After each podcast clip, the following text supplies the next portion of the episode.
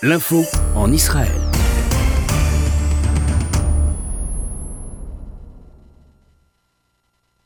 On ne partira pas tant que euh, Bibi ne partira pas en Israël. Des manifestants affichent désormais leur ras-le-bol contre le Premier ministre Benjamin Netanyahou, accusé de corruption dans une gronde sociale déclenchée par sa gestion de la pandémie de Covid-19.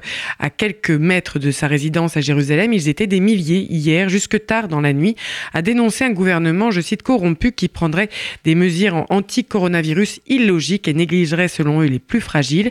C'est donc peut-être une course de vitesse désormais pour le Premier ministre afin de faire face à ce mouvement de contestation qui va crescendo. Cathy Bisraor, bonjour. Bonjour Marika. Alors Cathy, est-ce qu'on peut justement parler d'un Premier ministre dans la tourmente désormais en Israël ou le mot euh, serait peut-être trop faible? Écoutez, pour l'instant, il est dans la tourmente. On ne sait pas ce qui se passera demain, mais c'est sûr que pour l'instant, il y a une tourmente très claire, une situation délicate qui pourrait même devenir explosive, à mon avis, parce que vous avez trois éléments euh, qui, tout d'un coup, ont des intérêts en commun alors qu'ils n'avaient presque rien à voir l'un avec l'autre. Le premier élément, le premier groupe de personnes, ce sont les gens, vous les avez cités, qui disent, pas depuis quelques jours, depuis des années, Netanyahou euh, démission. Netanyahou corrompu, Netanyahou doit quitter le pouvoir. C'est la gauche israélienne. Il y a également d'ailleurs des manifestants arabes palestiniens dans ce groupe-là. C'est le groupe que l'on connaît euh, qui est traditionnellement anti-Netanyahou. Il y a le deuxième groupe qui est lié directement à la crise du Covid-19, c'est, si vous voulez, ceux qui ont payé euh, la crise économique. Il n'y a pas de soutien euh, social euh, très large comme cela existe en France, par exemple. Il y a des milliers et même des, centaines de milliers d'Israéliens qui sont véritablement touchés violemment par cette crise économique. On les voit également descendre dans la rue. Maintenant, il y a un troisième groupe qui est très intéressant, ce sont des jeunes. Ils ont en moyenne 20 ans, 25 ans maximum. Ils, n'avaient pas l'habitude de manifester, ils n'avaient pas non plus d'opinion politique très claire. Ils sont aussi bien à gauche et à droite, ils sentent qu'il y a un malaise. Ils ne savent pas très bien exprimer ce qu'il y a, mais ils sentent qu'il y a un malaise et donc ils sortent dans la rue avec euh, en chantant, en dansant, etc. Quelque chose qui, qui peut paraître sympathique à première vue, mais c'est sûr que ces trois éléments ensemble créent une situation de fragilisation dangereuse pour le pouvoir politique de Benjamin Netanyahu. Mais alors, Cathy, vous parlez justement de ces scènes finalement qui pourraient paraître presque festives, mais on assiste aussi à des, euh, à des scènes de violence et, euh, d'affrontements qui rappellent euh, d'ailleurs une autre époque qui semblait peut-être dépassée. Comment vous caractérisez la violence à laquelle, à laquelle on assiste et ce qui joue en ce moment dans la rue en Israël?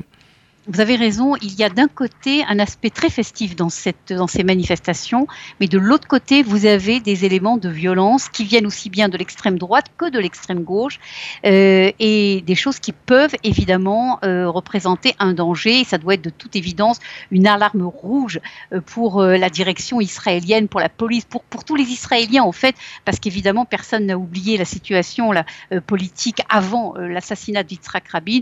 On a vu avant-hier un Israélien euh, touché, poignardé euh, légèrement, blessé très légèrement, mais par un, par un militant de l'extrême droite. On a vu également euh, des militants de la droite israélienne attaqués par des militants de l'extrême gauche. Tout ceci dans, dans des rues au beau milieu de la journée.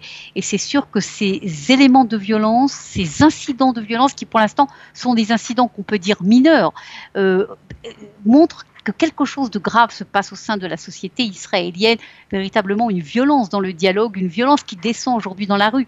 Et c'est sûr qu'il faut arrêter ça rapidement avant qu'il ne soit trop tard. Alors, quelle, est justement, euh, Cathy, euh, la, stratégie mise en place? Y en a-t-il une du côté euh, de Benjamin Netanyahou pour faire face à ce mouvement et justement au danger qu'il représente, comme, vous comme vous nous le rappelez, une stratégie du Premier ministre?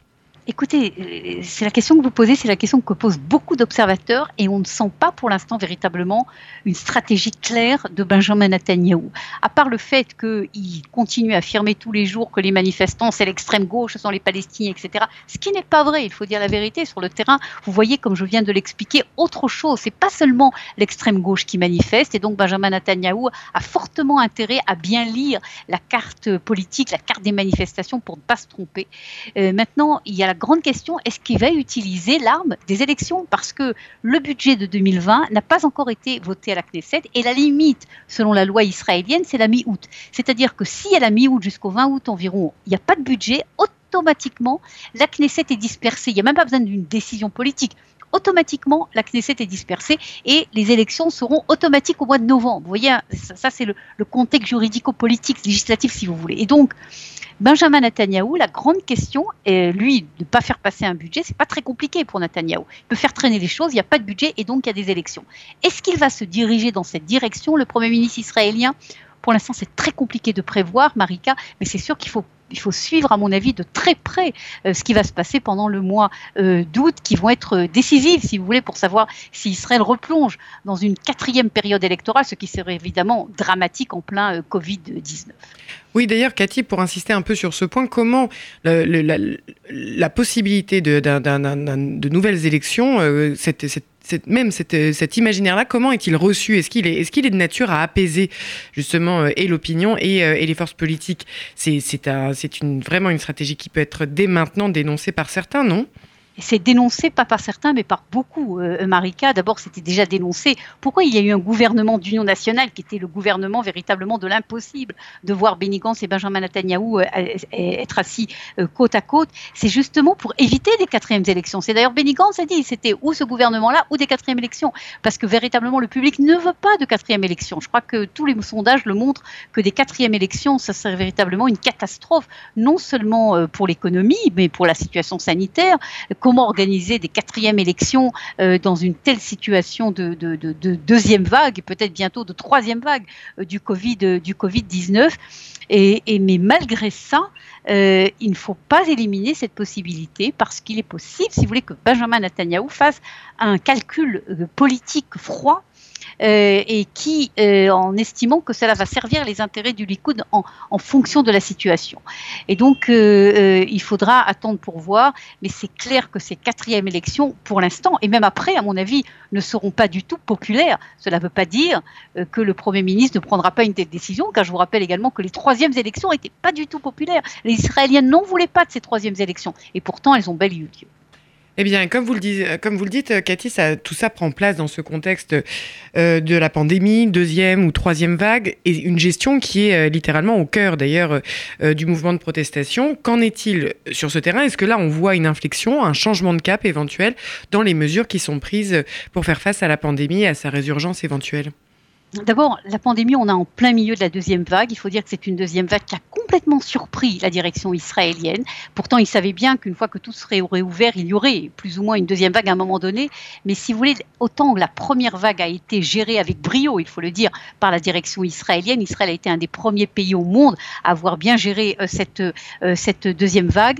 Euh, la première vague, la deuxième vague était véritablement un échec au niveau de la, de la gestion, la crise économique qui s'amplifie et les chiffres du Covid-19, on en est également qui, s'amplifie. Et jusqu'à présent, le gouvernement prenait à chaque fois des, mesures et personne ne comprenait vraiment ces mesures. Vous interdissez les mariages d'un autre côté, d'un autre côté vous laissez les hôtels ouverts, personne ne comprenait rien. Netanyahou avec le ministre de la Santé, euh, nommé ce qu'on appelle un chef d'état-major du Covid-19, un homme qui est très connu ici, ancien professeur, professeur, euh, directeur de grand hôpital euh, Irilov de Tel Aviv, et qui vient avec un plan qui est très intéressant, il va le présenter officiellement dans quelques heures, et qui dit pas de confinement. Il n'y a pas de confinement, pas de mesures restrictives ou des mesures restrictives au minimum. Ce que je veux, moi, c'est une entente, une entente volontaire, c'est très original comme approche, entre la direction israélienne moi, la direction israélienne et le peuple, des.